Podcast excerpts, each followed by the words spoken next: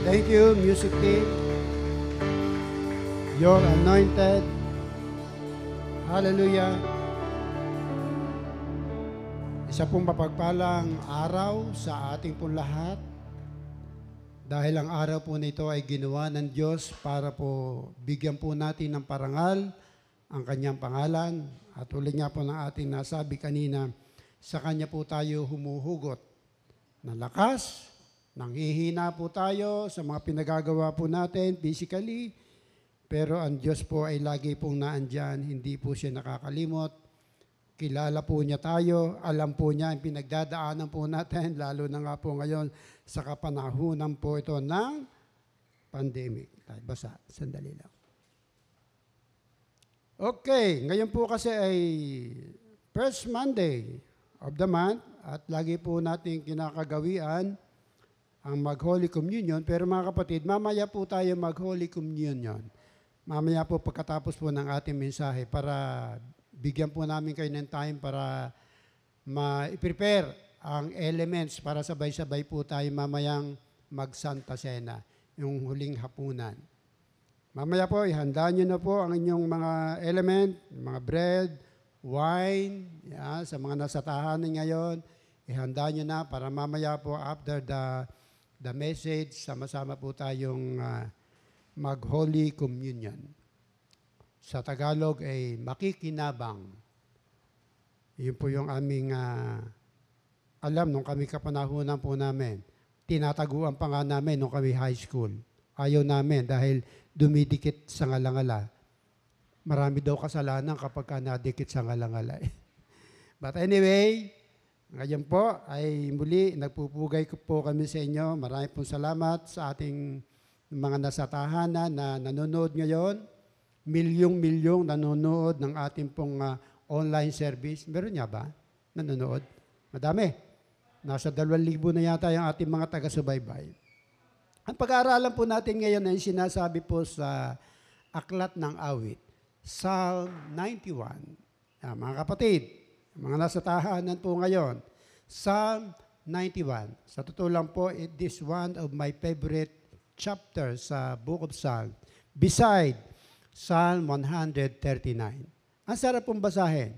Itong Psalm 91, at saka yung uh, Psalm 139, subukan niyo pong basahin paulit-ulit. Ang dalawang chapter po na ito, talaga pong mahahay kayo. Madadala po kayo ng mga sinasabi ng ating Panginoon patungkol sa atin kung paano po niya tayo kinakalinga. Kaya nga sinabi po niya na hindi ko kayo iiwan, hindi kayo pababayaan. Basahin niyo po. Talagang makikita niyo po doon sa Psalm 91 at Psalm 139, yung karakter ng ating Panginoon. Yung kanyang kalikasan. Na bagamat sumasablay tayo pagka minsan, minsan niya marami, sablay. Tayo po ay nakakalimot, nagda-doubt po tayo, we have unbelief. Hindi po nagbabago ang kalikasan ng ating Panginoon. Kaya nga po yung Psalm 139 at 91, talaga pong gustong gusto ko pong basahin. Siguro, hindi ko na mabilang kung ilang beses ko po ito nababasa. Pero lagi nagre-reveal sa atin. At ito nga po, Psalm 91 ang ating mong tatalakayin sa araw na ito. Alam niyo po ba yung Psalm 91 is, is not a promise? Hindi ito pangako ng ating Panginoon for our protection. Ito po ay resulta o bunga ng pagsunod po natin sa Kanya. Ah, sinasabi po niya sa Psalm 91. Pero bago po yan, mag, magkakunti lamang po tayong trivia. Mahilig po kasi ako sa trivia. Alam niyo po ba na ang Book of Psalms ay eh, hindi lahat ay si David ang sumulat? Mga nasa tahanan ngayon. At sa mga naritong kasama ko. Hindi si David po lahat ang sumulat ng Book of Psalms. Actually po, 73 lang na chapter ang kanya pong sinulat. At 77 according to Jewish, uh, Jewish tradition, ay sampung matatanda sa sa Israel. Ten elders ang sumulat ng Book of Psalm. Ito lang po ay kinumpile ni Haring David at isinama po niya doon po sa kanyang aklat na Salmo. Ang ten, sinabi nga, ang ten author, para meron po tayong kaalaman, according to Jewish tradition, it was composed by ten elders of Israel. Si Melchizedek, Abraham, Moses, Heman. Narinig nyo na ba si Heman? Hindi po ito yung anime, ha? Si Heman, the master of the universe. Hindi po yon.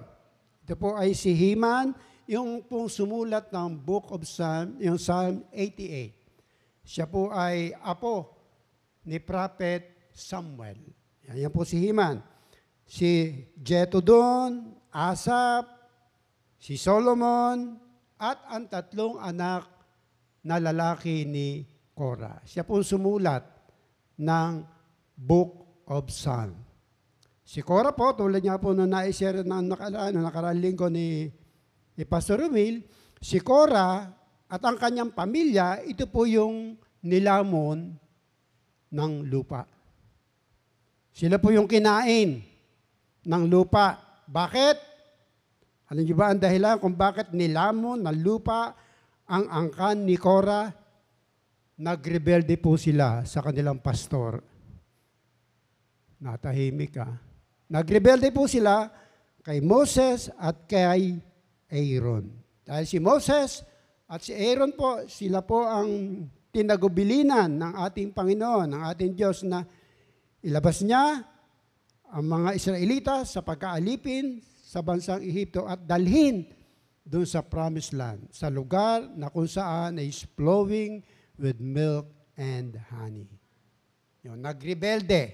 Pero, nakakatuwa po rito, pero, yung tatlong anak ni Cora na lalaki ay hindi po nakasama nung lamunin po sila ng lupa. They survived. At nagpatuloy sa paglilingkod sa templo. At alam niyo din ba na ang Psalm 91 ay hindi si David ang sumulat, in which malimit ko pong ma-quote noon itong Psalm 91 na sinulat ito ni Haring David, mali pala ako, buti na lang walang kumontra. Ang Psalm 91 daw, according to Jewish tradition, sabi nga po, bagamat walang nakalagay na pangalang author doon sa Psalm 91, ito raw po ay sinulat ni Moses. It was composed by Moses after building, after finishing building the tabernacle. Mababasa po natin yan sa Exodus chapter 40 verse 34 to 35. Kung titingnan po natin, yung uh, babalikan po natin dito nga po sa Exodus, nung uh, bumaba, napuno, nung matapos po yung tabernacle, napuno po ng ulap yung tabernacle at bumaba yung glory o presence ng ating Panginoon. Na hindi makapasok-pasok si Moses sa loob ng tabernacle dahil natatakot siya, dahil baka siya mamatay sa glory ng ating Panginoon. Yun po, doon po niya na-compose itong Book of Psalm. He who dwells in the shelter of the Most High po, shall abide under the shadow of the Almighty. I will say of the Lord. Yun, doon po niya ito na compose. At ang ginawa lang po ni David, pinumpile nga po niya ito sa kanyang libro sa Book of Psalm. Tingnan po natin, tunghayam na po natin ang sinasabi po sa Book of Psalm 91, verse 1 to 16. Ito po kasi, itong verse po na ito, tulad niya na sinabi ko po kanina, ay hindi ito isang pangako lang ng ating Panginoon, kundi ito ay resulta ng ating pagsunod, ng pag-abide, ng pag-remain po natin sa ating Panginoon. Ang dali lamang po, at titinan ko po dito sa book o sa dito po sa tablet. Yan. Sinabi po rito, those who live in the shelter of the Most High. Sa ibang translation po, sa New King James, sinabi po doon, He who dwells in the shelter of the Most High. Ibang translation po, the person who rests, NIRB translation. Those, the person who rests or, have, or whoever stay in the secret. Sa Tagalog naman po, sinasabi po, ang sino mang magpapakalinga o sino mang maghahangad. Ibig sabihin po dito na ang pagpapasakop po natin o pagpapakalinga po natin sa ating Diyos ay nasa ating pong pagpapasya. Tama? Mga nasa nakikinig po ngayon, nasa ating pagpapasya. Kaya nga sinabi, He who dwells. Ang dwells, ang ibig sabihin po ay to abide, to remain, o inhabit. Nasa ating pong kagustuhan kung gusto po nating magpakalinga sa ating Panginoon. It's our choice. Tulad nga natin, title po natin ngayon, Living a Secured Life.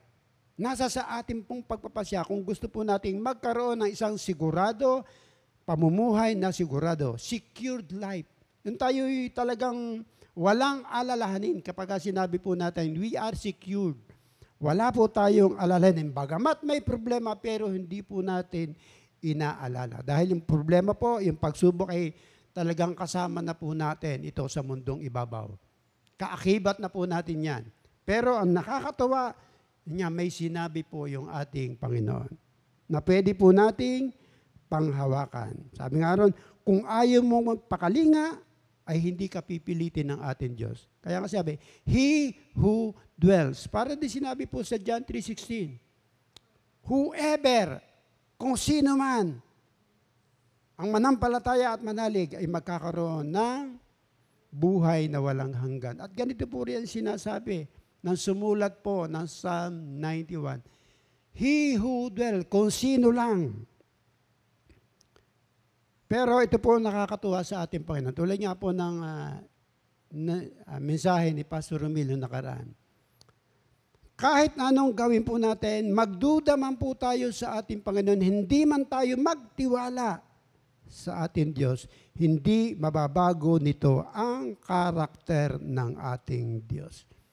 Even we are unbelief, meron po tayong pagdududo sa Kanya, He will still do miracles. Yan tandaan po natin. Dahil yung pong pagsaway po natin, uh, pagsalangsang po natin sa kagustuhan ng ating Panginoon, magduda mo man po tayo, hindi man tayo nagtitiwala sa Kanya, hindi nito kayang baguhin yung kalikasan ng ating Panginoon.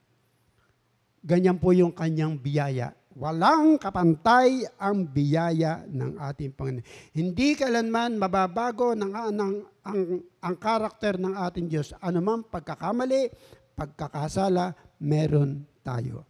Remember Apostle Paul? Dati po siya ay si Saul.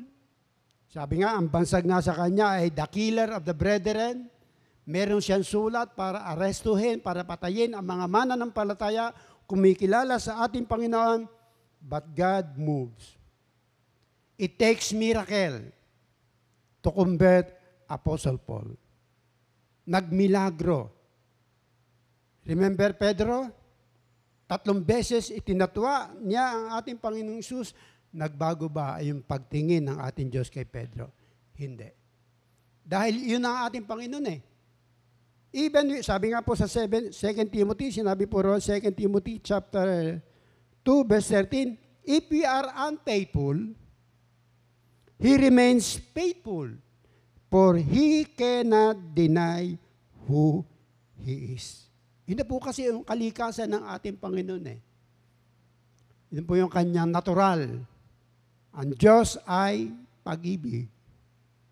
Ano man pagsalangsang, kaya nga mga kapatid, ano man ang pagsalangsang na ginagawa po natin, lumis tayo sa ating ginagawa, umayaw tayo sa pinag-uutos ng ating Panginoon, still, ang pag-ibig ng Diyos ay nandun pa rin. Yun nga po, tulad nga po na sinabi ko kanina, ito po ang kalikasan ng ating Panginoon. Hindi po natin kayang baguhin. He is not bounded by our sins. Hindi po siya, hindi po natin. Ganun po kasi ang ating Panginoon. Kaya nga po, He deserve all the glory and honor. Papurihan, dakilain po natin ang ating Panginoon sa walang kapantay po niyang pag-ibig sa atin. Kapag ka lumayo tayo, still ang Diyos ay lalapit po sa atin. Kaya nga lamang po, meron pong resulta ang ating paglayo, ang ating pagsuway sa ating Panginoon. Kapag lumayo po tayo sa Kanya, Kumbaga, ano, lumayo po tayo sa kawan, yan, nagiging easy target po tayo ng kaaway. Nagiging easy target po tayo. At marami na po tayo nakakita. Yan, lagi rin ko pong sinasabi, kapag kami say, may nakakausap ako na mga kapatid na matagal lang hindi nakaka sa church, yan ang sinasabi ko po sa kanila, huwag ka kailanman lalayo sa kawan ng ating Diyos. Dahil sa kawan, nandun po yung pastol. May nag-aalaga. May tumitingin. May kumakalinga. Kaya huwag po tayong lalayo. Ano man po yung mga pagsubok na pinagdadaanan po natin, huwag po tayong lumayo sa simbahan. Sa kawan. Amen? Amen po ba sa mga nasa tahanan po natin? At si Haring David, o ang anak ni Haring David ni Solomon, ay meron pong paalala dyan. Meron po siyang babala sa atin. Upang sa ganon, hindi po tayo maderail, hindi po tayo malihis, ng pinag-uutos sa atin ng ating Panginoon. Tingnan po natin sa kawikaan. Ah, Maganda po ang sinasabi po rito ni, ni Haring Solomon. Si Haring Solomon, pinakamatalinong tao na nabuhay sa mundo. Sabi nga, pinakamayaman. At dito po babasahin po natin sa Psalm at sa Kawikaan chapter 1 verse 24 to 33. Dito po sa Tagalog ko babasahin para mas maintindihan po natin yung warning o paalaala ni Haring Solomon. Ito po ay salita ng Diyos na pinasulat niya kay Haring Solomon. Umpisahan ko na lang po sa verse 24. Sinabi po rito, Dahil hindi niyo pinansin ang panawagan ko na lumapit kayo sa akin, binaliwala ninyo ang mga payo ko at pagsaway. Pagtatawanan ko kayo kapag napahama kayo. Kukutyain kapag naghirap at kapag dumating ang mga pangyayaring nakakatakot, gaya ng ipo-ipo at bagyo. Tatawag kayo sa akin sa araw na iyon, ngunit hindi ko kayo sasagutin. Yan.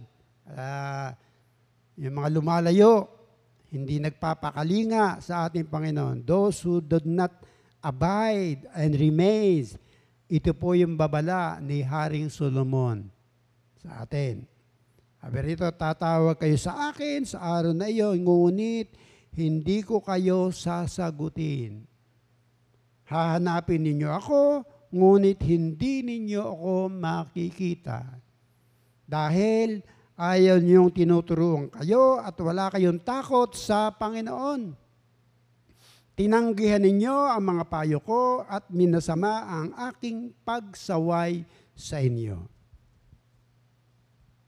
Verse 31, Kaya, pues, sa Espanyol, pues, dahil kayo ay ay sumunod sa akin, pues, ganito, kaya aanihin ninyo ang bunga ng inyong mga ginagawa at pinaplanong masama.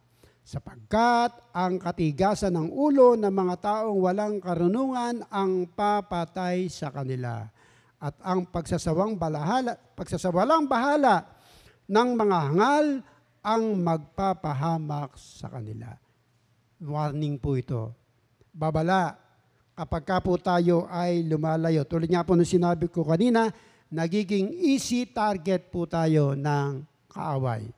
Bagamat sinabi ko rin po kanina, hindi nababago, hindi mababago, hindi mag-iiba ang pagtingin ng Diyos sa atin. Kaya lang po, may resulta yung paglayo po natin sa ating Panginoon. Tuloy ko po sa verse 33, Ngunit, yan, buti na lang, meron salitang ngunit, datapwat. Ngunit ang taong nakikinig sa akin ay mabubuhay ng tiwasay. Secured life. We will have a secured life. Ligtas sa panganib at walang kinatatakutan. Magkakaroon po tayo ng buhay na sigurado, ng mapayapa. Living a secured life. Kung, sabi nga rito, kung tayo ay makikinig sa Kanya. Hindi lang yon, bibigyan pa raw tayo ng mabuhay na matiwasay. Ligtas sa panganib at walang kinatatakutan. At ito po ang ating itutuloy sa Psalm 91. Yung resulta ng ating pagpapasakop sa ating Panginoon.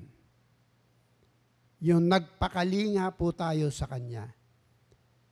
Number one, those who live in the shelter of the Most High will find rest in the shadow of the Almighty. Yan, Sinabi po those who live in the shelter of the Most High will find rest in the shadow of the Almighty. This I declare about the Lord. He alone is my refuge, my place of safety. He is my God. I trust Him. Magkakaroon po tayo ng kapahingahan sa ating Panginoon. Will find rest. He alone is our refuge. Siya po yung ating tanggulan. Siya po yung ating bantayog, place of safety. He is my God. At kayang gawin ito ng ating Panginoon dahil ito po ang kanyang kalikasan. He will protect us. Po, isang benefit o bunga ng pagsunod, ng pag-abide sa Tagalog, pagkalinga, pagpapakalinga. Tulad nga po ng binasa po natin kanina. Kung sino mang magpapakalinga sa ating Panginoon will find rest in the shadow of the Almighty. Number two, He will rescue you from every trap and protect you from deadly disease. Lalo nga po ngayon. Sabi nga, ang kalaban po natin, ang mahigpit po nating kalaban sa ating kapanahon ngayon ay hindi raw po natin nakikita. Pinag-iingat po tayo, may mga health protocols, pinag-iingat po tayo. Gawin po natin yon. Gamitin po natin ang wisdom ng ating Panginoon. Pero magtiwala din po tayo sa ating Panginoon. Dahil resulta po ito ng ating pagsunod. Kung tayo'y totoong nagpapakalinga sa ating Panginoon, hindi po tayo lumalayo sa Kanya, ito ang gagawin niya sa atin. He will rescue us from every trap.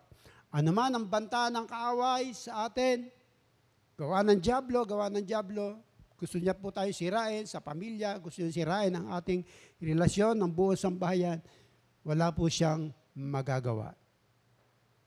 Amen. He will rescue you from every trap and protect you from deadly disease. Tuloy ko pong basahin. He will cover you with His feather. He will shelter you with His wing. His faithful promises are your armor and protection. Lulukuban tayo. Parang inahing manok. Yun nakakita na ng inahing manok na meron siyang mga sisiw. Diba? Tinatakloban niya ng kanyang mga pakpak. At kahit aso, kahit matapang na aso, hindi kaya niyang galawin ang kanyang mga sisiw. Ganun po tayo ipagtatanggol, i-cover ng ating Panginoon. Sabi, He will shelter you with His wing and His faithful promises are your armor and protection. Hindi dapat po tayong matakot. Number three, he, we will not afraid of the terrors of the night and arrows flies in the day. Babasahin ko po. Do not, dito po sa, sa dito po sa New Living Translation, Do not be afraid of the terrors of the night, nor the arrow that flies in the day. Do not dread the disease that stalk in the darkness, nor the disaster that strike at midday. Though a thousand fall at your side, though ten thousand are dying around you, this evil will not touch you. Yan, nakikita po natin, ang dami na, libo na ang namamatay sa coronavirus, sa COVID-19, pero purihin ang ating Panginoon. Lagi po niya tayong ginagabayan. inililigtas po niya tayo. Tama po yung kanyang sinabi. If we abide in Him, no disaster that can strike in us. Sabi pa rito, Though a thousand fall at your side, ten thousand dying around you, this evil will not touch you. Just open your eyes and see how the wicked are punished. Tiwala po tayo sa ating Panginoon. Basta patuloy po tayong sumunod, gumabay sa ating Diyos. Number four na. Number four.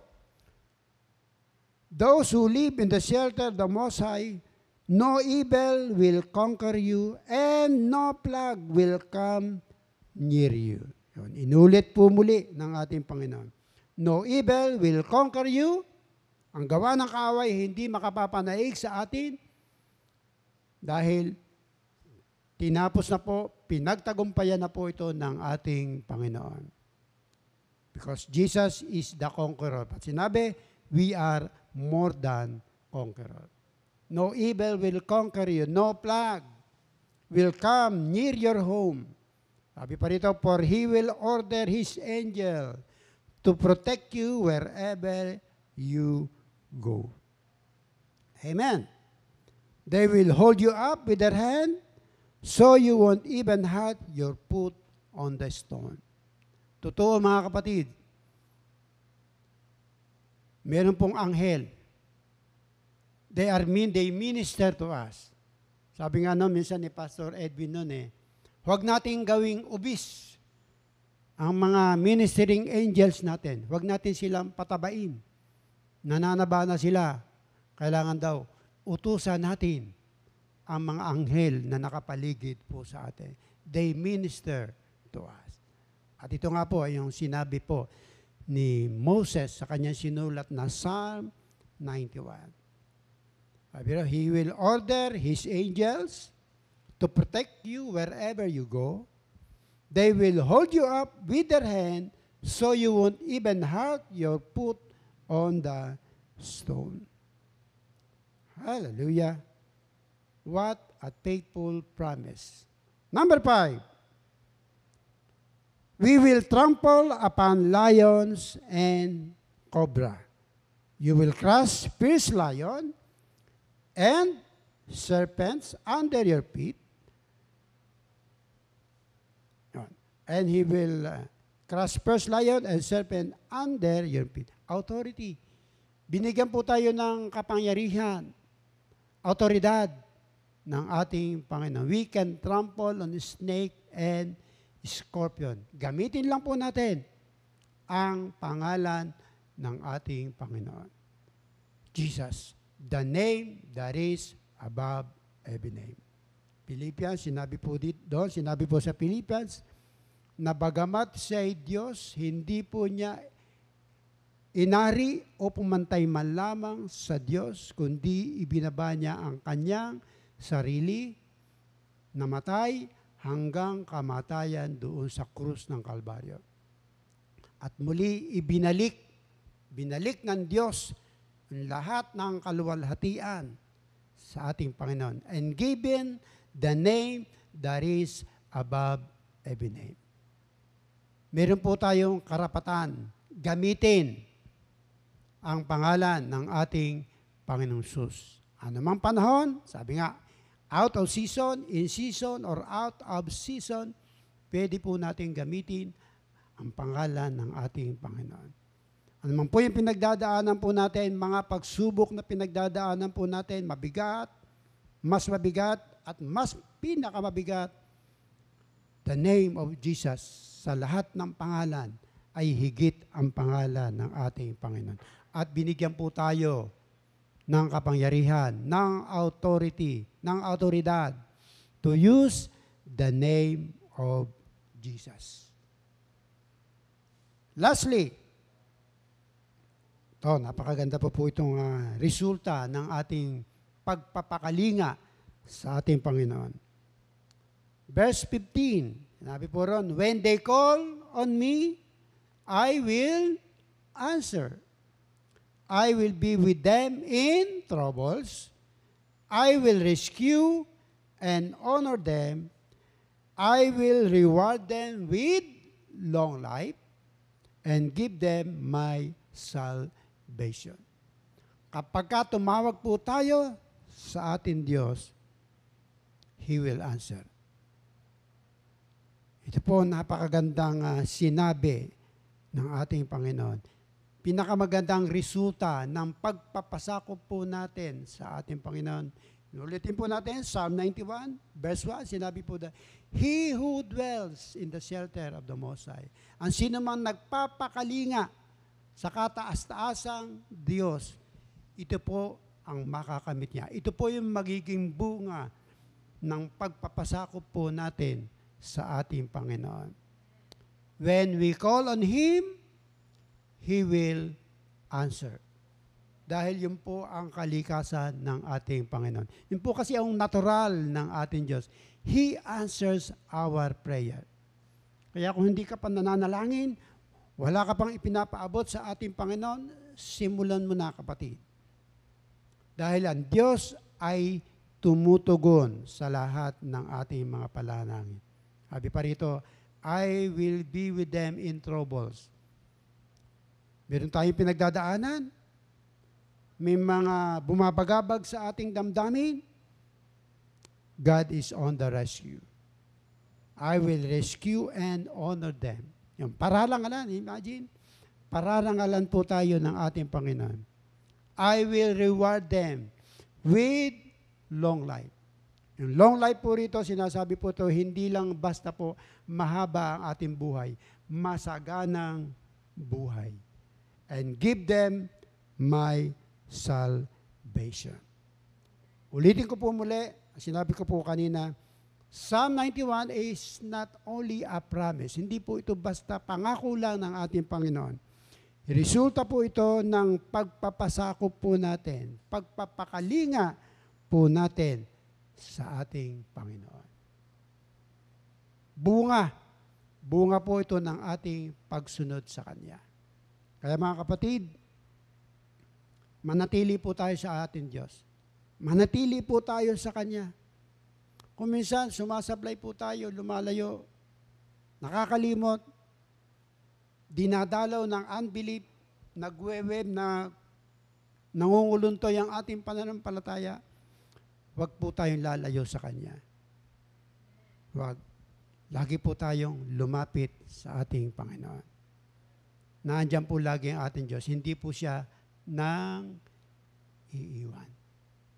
Amen. Inaanyayahan ko po ang ating music team at tayo po ay manalangin at tayo po ay magkakaroon ng Holy Communion bilang uh, uh, pag-alala po natin. Alalahanin po natin yung ginawa ng ating Panginoong Jesus 2,000 years ago when He offered His life and died on the cross. Yung mga nasa tahanan po ngayon, kung naihanda nyo na po ang inyong elements, ang tinapay, o wine, wag lang lambanog, red wine, it will do, pwede po yan.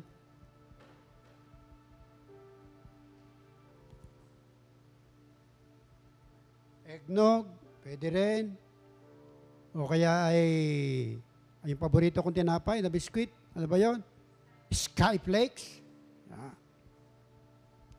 Kung handa nyo na po kayo, sabayan po na, sabayan niyo po ako sa ating pong uh, Santa Cena o huling hapunan na sinasabi po sa Biblia. Ito pong hawak-hawak po ninyo, mga kapatid, na tinapay ay tulad nga po ng paulit-ulit po natin sinasabi, hindi po ito may kapangyarihan. Simbolo lamang po ito ng katawan ng ating Panginoon na nabayubay, pinahirapan, ibinitin, inilibing, dahil sa pag-ibig po niya sa atin. Simbol po ng katawan ng ating Panginoon Jesus. Wala, wala po itong kapangyarihan.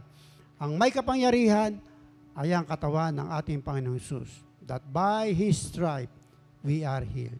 Kaya every time po na inaalala po natin yung ginawa ng ating Panginoon Jesus on the cross at kakain po tayo ng tinapay, i-declare po natin yung ating kagalingan. Declare po natin yung wholeness, covering ang ginawa ng ating Panginoon Jesus.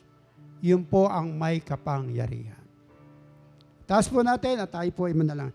Panginoon, salamat po sa element na ito, sa tinapay na ito, Panginoon, na simbolo ng iyong katawan na pinahirapan doon sa krus ng Kalbaryo.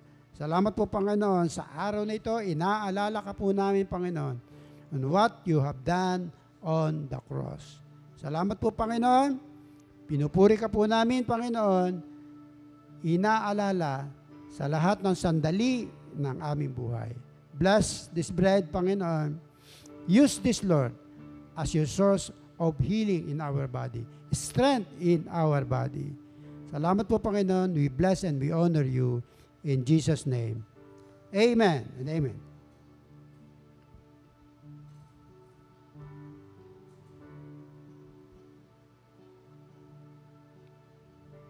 Uy, hindi dumikit sa lalamunan ko. Wala raw akong kasalanan. Ito pong juice, kung ano man po yung hawak-hawak po ninyo, kung tubig man yan, o wine, wag lang lambanog, baka kayo malaseng. Ito po ay simbolo ng banal na dugo ng ating Panginoon Yesus. Ang banal na dugo ng ating Panginoong Yesus na natigis doon sa krus ng Kalbaryo, give us protection. Sa trabaho po natin, pinagkakakitaan po natin, every time ng ating mga anak, mga mahal sa buhay ay aalis, bless them with the blood of Jesus. I-declare po natin yung covering ng banal na dugo ng ating Panginoong Yesus. Ang banal na dugo ng ating Panginoong Yesus na nag-aalis ng ating mga kasalanan, na naglilinis ng ating mga kasalanan. Ang Diyos po na ito ay simbolo ng kanyang banal na dugo na siya po nating pagsasaluhan sa araw na ito. Para God, in the name of Jesus, salamat po, Panginoon, sa ginawa mo doon sa krus ng Kalbaryo, Panginoon. Sa pag-aalay ng iyong banal na dugo. Kaya nga po, Panginoon, we declare and we say that we are protected, we are victorious. Pagpapalay mo ang lahat ng ginagawa ng aming mga kamay, balutin mo kami, Panginoon, ng iyong banal na dugo, Panginoon. At wala ang gawa ng ang kaaway ang makapangunguna sa amin. Father God, bless this juice, Panginoon. Gamitin mo ito, Panginoon, as a source of your goodness and your faithfulness. Oh, we bless, we honor you. In Jesus' name, Amen. Sabay-sabay po nating inamin.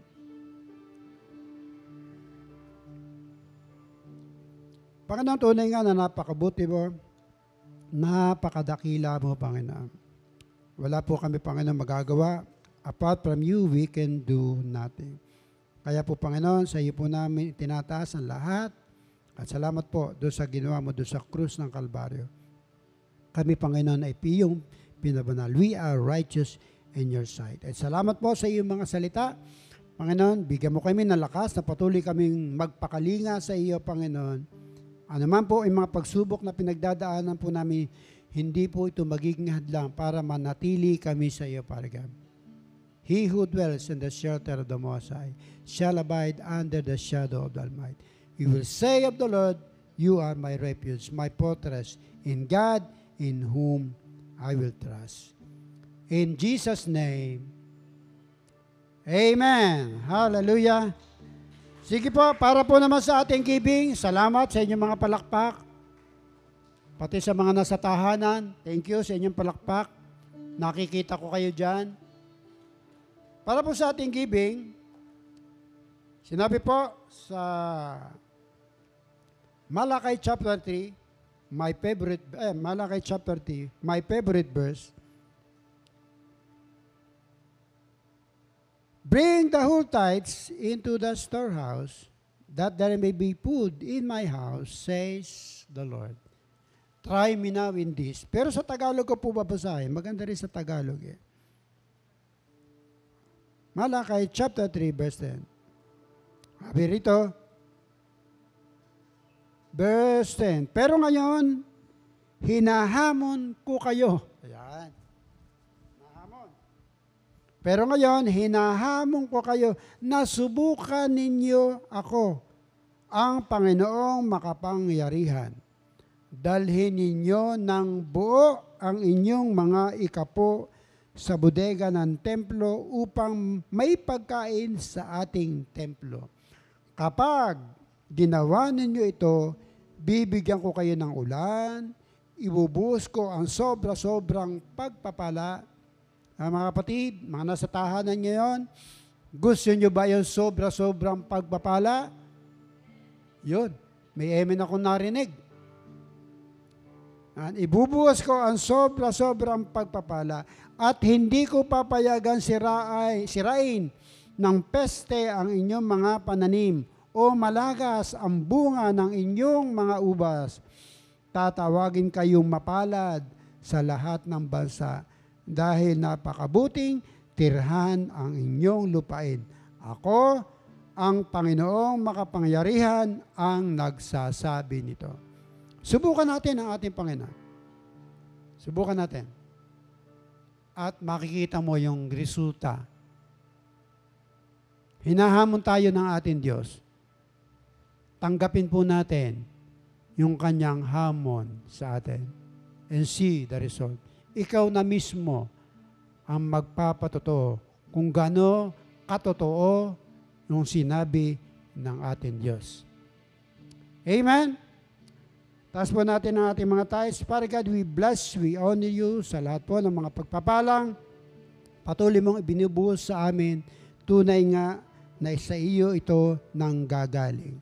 Salamat po Panginoon Ama na patuloy mo kaming pinagkakalooban ng lahat ng biyaya dito po sa lupa. At inaamin po namin, kami po ay iyong katiwala. Kami po ay yung mga tagapamahala.